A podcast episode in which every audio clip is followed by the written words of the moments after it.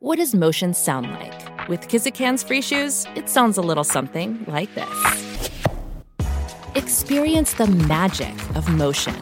Get a free pair of socks with your first order at kizik.com/socks. Another day is here and you're ready for it. What to wear? Check. Breakfast, lunch and dinner? Check. Planning for what's next and how to save for it? That's where Bank of America can help. For your financial to-dos, Bank of America has experts ready to help get you closer to your goals. Get started at one of our local financial centers or 24-7 in our mobile banking app. Find a location near you at bankofamerica.com slash talk to us. What would you like the power to do? Mobile banking requires downloading the app and is only available for select devices. Message and data rates may apply. Bank of America and a member FDIC. The longest field goal ever attempted is 76 yards. The longest field goal ever missed? Also 76 yards. Why bring this up? Because knowing your limits matters, both when you're kicking a field goal and when you gamble. Betting more than you're comfortable with is like trying a 70 yard field goal. It probably won't go well.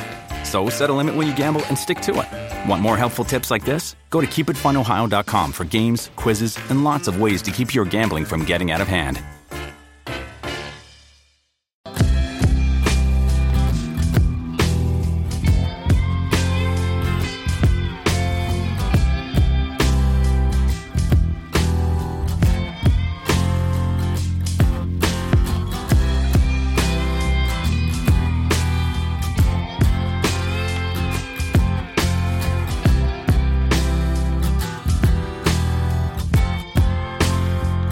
Can it get any worse? The answer is maybe.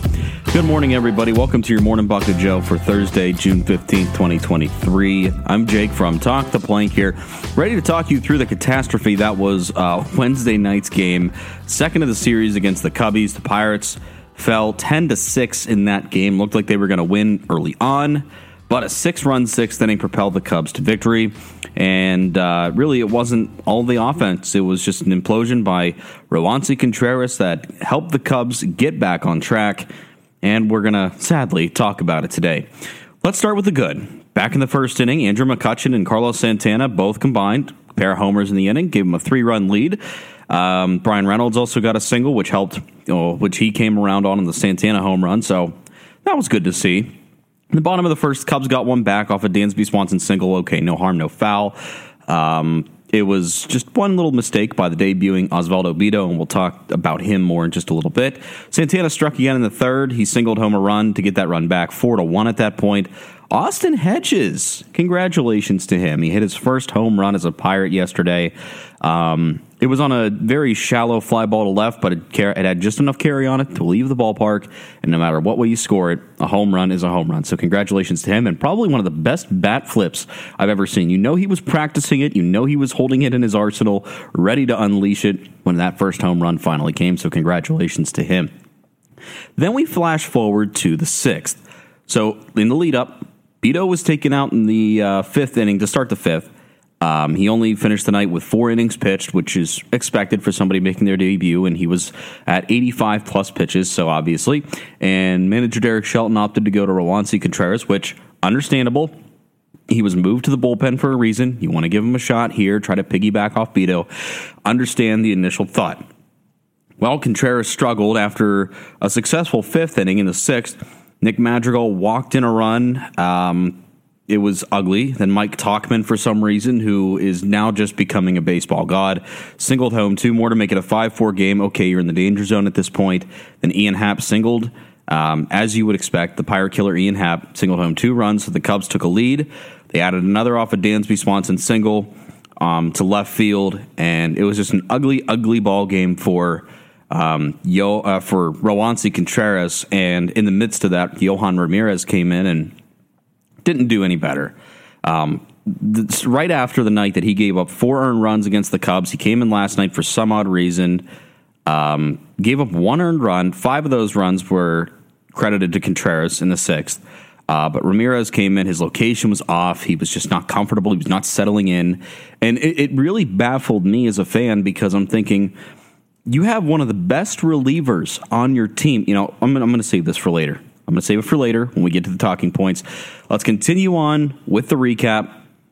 So that by this time the Cubs are up seven five. We head into the seventh. Carlos Santana added another sacrifice or added another RBI thanks to a sacrifice fly. No harm, no foul brings them within one. But then things just completely unleashed in the eighth inning. Seiya Suzuki doubled home, a uh, couple of runs, and then Trey Mancini capped it off with a single that drove in the game's final run. And after a spotless top of the ninth for Chicago defensively, they walked out with a ten to six win. Awful, awful ball game. Well, actually, I can't say that. It was an awful second half of a ball game. The first half was pretty good. Can't lie. You can't lie about that. When the Pirates blast a couple of home runs, and by a couple I mean three, two of them by people who have been struggling at the plate, that's pretty good. But when your bullpen just absolutely unravels, and credit to Osvaldo Bido, he did really well in his debut. I don't care what anybody says. I think he did exceptionally well, and we're going to save his performance for the end because obviously we want to end on a good note. Let's start with the bad, and let's start with the most obvious thing. So Derek Shelton goes to Roansy Contreras. He leaves him in a little too long, gives up a couple runs.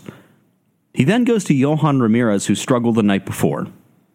So in, in two nights, two consecutive nights, Ramirez has combined to give up five total earned runs. His location was terrible.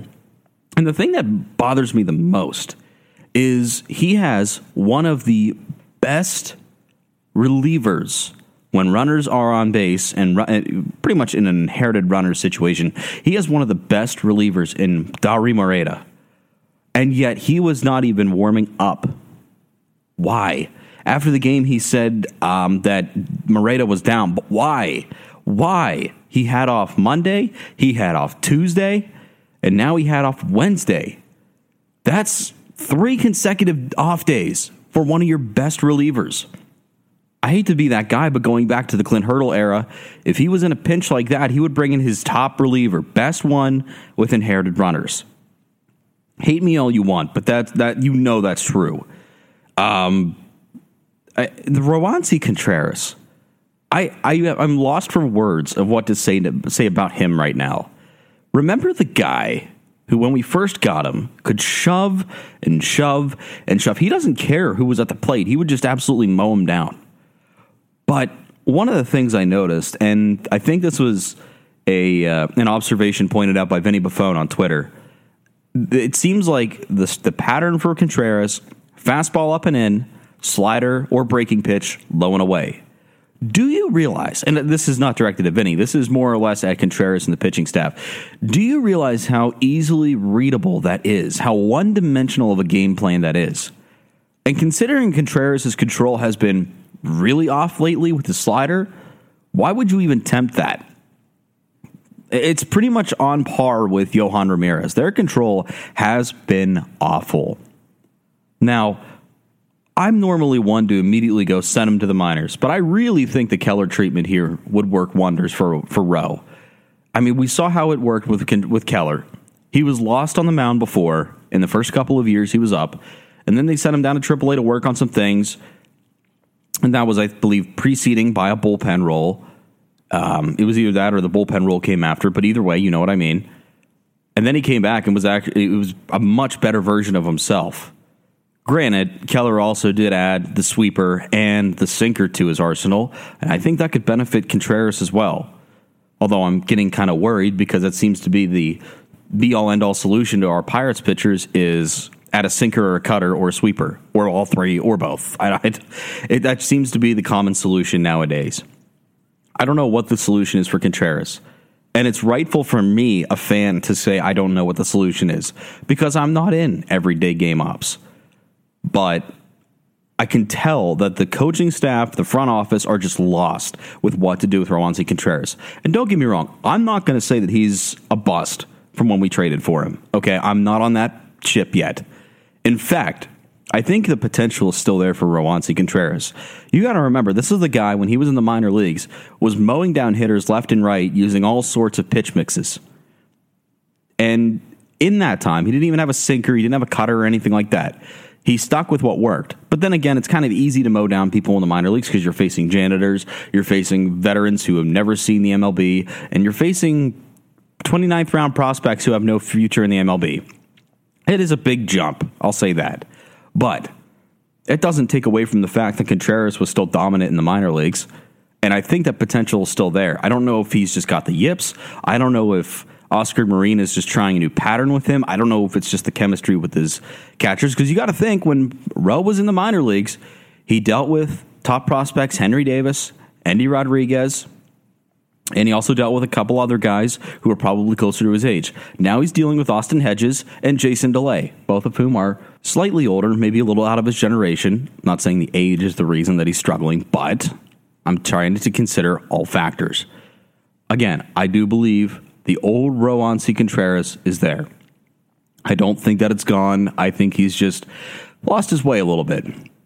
I hope he get. I hope he rebounds soon, and I hope the Pirates do have a plan for him. Because if I hear Derek Shelton say, "I don't know," one more time, and I didn't get to hear his full post game interview, but I swear if he said the words, "Oh, his breaking stuff just wasn't there tonight," that's not it, Coach. That that is not it. Roansy is lost. Okay. It's not his breaking stuff. It's not his fastball. It is just the fact that he is a lost puppy out there. And one more thing on the bad table um, Colin Holderman, what happened to him? Okay. And no, I'm not here to do a dance saying we should have kept Vogelbach. Trust me, that's not my ideology at all. But what is up with Colin Holderman? He pitched two thirds of an inning last night, gave up four hits, three runs, all of them earned, walked one, and then only one strikeout. This was the guy that was your dominant, well, pretty much like Tony Watson 2.0, maybe a little bit better uh, throughout April and a little bit of May. But now all of a sudden we're in June and he's just falling apart. I don't know if it's because he's dealing with the same effects or hitters are just picking apart better.